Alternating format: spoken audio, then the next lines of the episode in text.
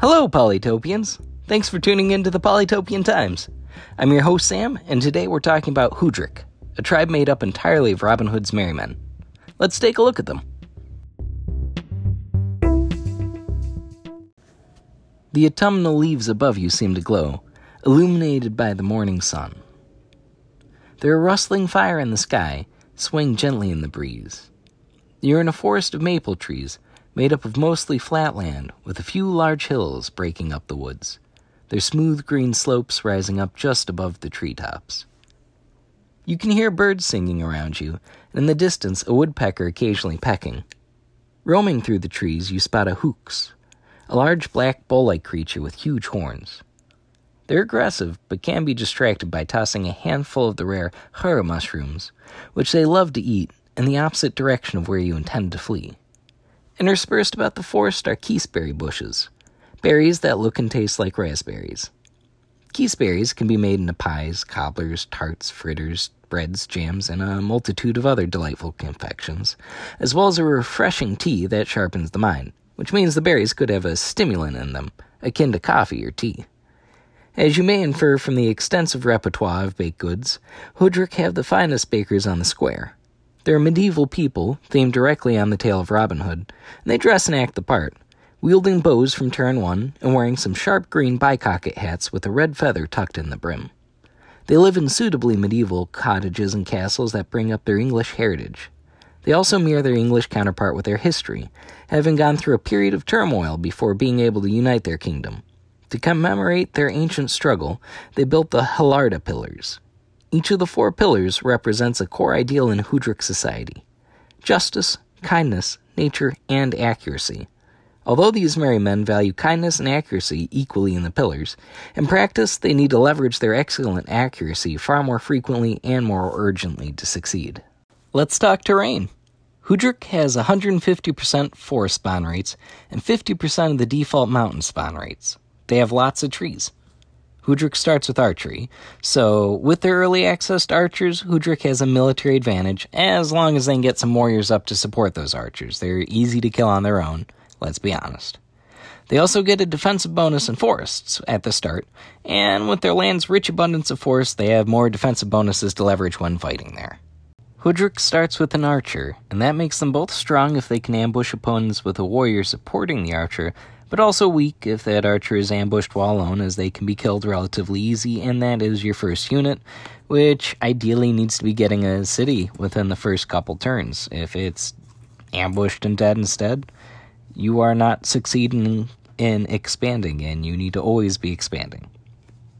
So, usually I suggest sending your first unit towards the center of the map, but in this case, I'm going to recommend you send your archer off towards the edge of the map or a corner to grab the cities there, while you upgrade your capital level 2 and get a forge and make some more warriors that can instead go towards the middle of the map and not get abused too hard when first contact is made.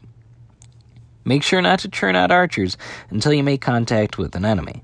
You want that spare economy you'd be spending, that extra star for each unit, directed towards improving your star per turn return in each of your currently existing cities, or getting new techs to improve them, or making even just another spare warrior to go off and find a new city to claim away from the combat.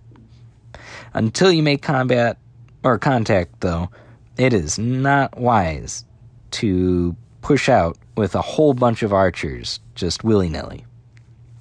Once you do make first contact, though, what you really want to do is prepare a shield wall using probably warriors, and position your archers behind that, preferably with some defensive bonuses so they can weaken the enemy units off before you finish them off with the warriors. So hopefully the warriors don't take any damage in the fight, or if they do, it's minimal.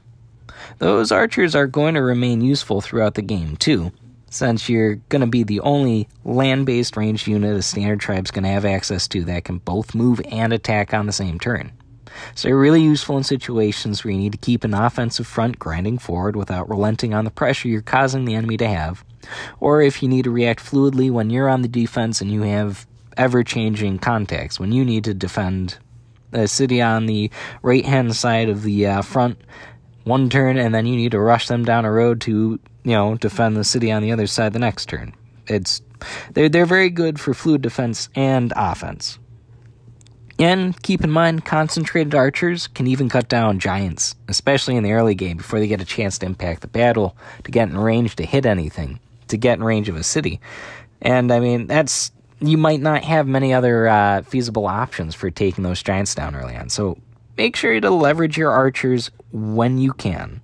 And I mean, you know, keep an eye out for some conquest opportunities you otherwise might not have access to without range support, even though when knights do hit the field, they weaken archers' impact. Archers are still important. They're still the only ranged unit that can support you on the move. Catapults are great and all, but archers can keep up with the attack.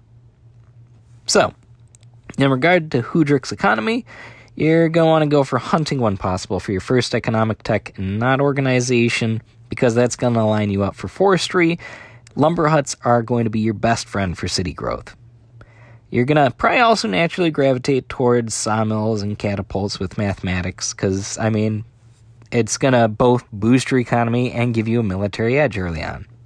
So I hope you are in for being a supreme ranged unit on the square, but also focusing everything pretty much towards being in range because that's likely where you're going to be. Now, to uh, support this focus on ranged artillery strength, you're probably going to want to get shields up. They're the cheapest way to get a 15 health melee unit that has three defense on the front line, so you can, uh, you know, make some pretty beefy front lines, and then uh, I don't know, put archers right behind them and catapults behind that. Obviously, all it takes is one knight to penetrate through the wall. So you're gonna want to make sure you keep those uh, shield guys, those defenders at full health. I mean, maybe having a scattered mindbender in there that can just heal up, you know, a couple of different units in the shield wall on top of them healing per turn might be nice, scattered in with the archers. At the end of the day, you're not going to be spending a whole bunch on this. These are not swordsmen massed behind a surge of knights and battleships or anything. It, it's a cost with uh, you know, just the defender and uh, the archer alone, you've got two spare stars that you'd otherwise be spending on, say, a, a knight surge that you're just probably not going to want to bother with. Um, it's just, I don't know, you're not lined up for it. It's going to be a different direction tech wise, and you have to spend a lot more stars to get there. Early on, you're going to be focusing on artillery, and you honestly, yeah, probably better just focus on it for the rest of the game because that's the advantage you chose at the start. Now, as long as you can get that good cheap shield wall up and you can fire behind it with an artillery support, you can slowly grind your way forward up to enemy cities. You can conquest the capital this way. And at the very least, you can hem them in. You can deny them places to expand to using the, uh, you know, area denial. If you put a unit up, uh, enemy units can't walk past it they they get stalled once you get close. It's um, area denial. So you want to put up your units, those shield guys up somewhere where they can deny the area, so the enemy can't get past you, even to expand. Just finding other new cities. If you cut them off with a shield wall, then hopefully at your own leisure you can go and take the rest of the cities behind said shield wall, making a whole empire. They've now got to fight as well as break through that shield wall. And of course, the whole time you're firing back with artillery support, at least archers, if not also catapults.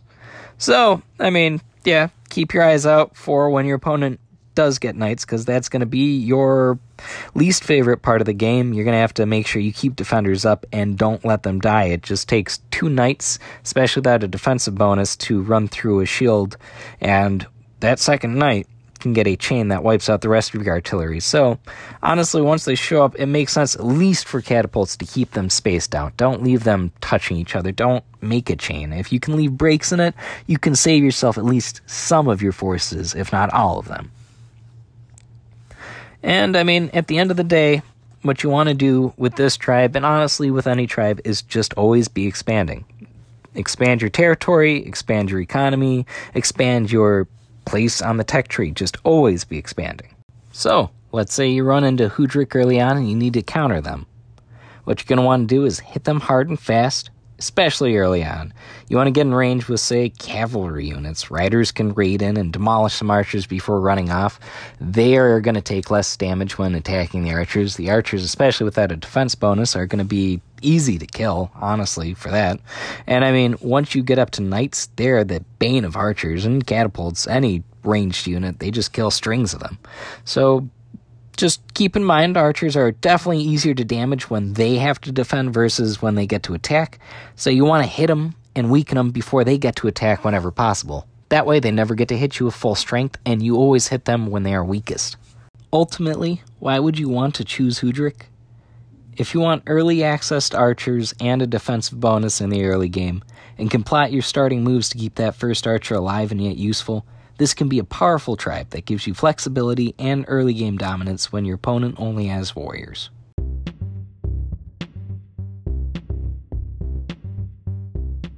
Well, that was our look at Hoodrick. As always, thanks for tuning in to the Polytopian Times. Next week, we're taking a look at Quetzali, the bird riding shield boys. See you then!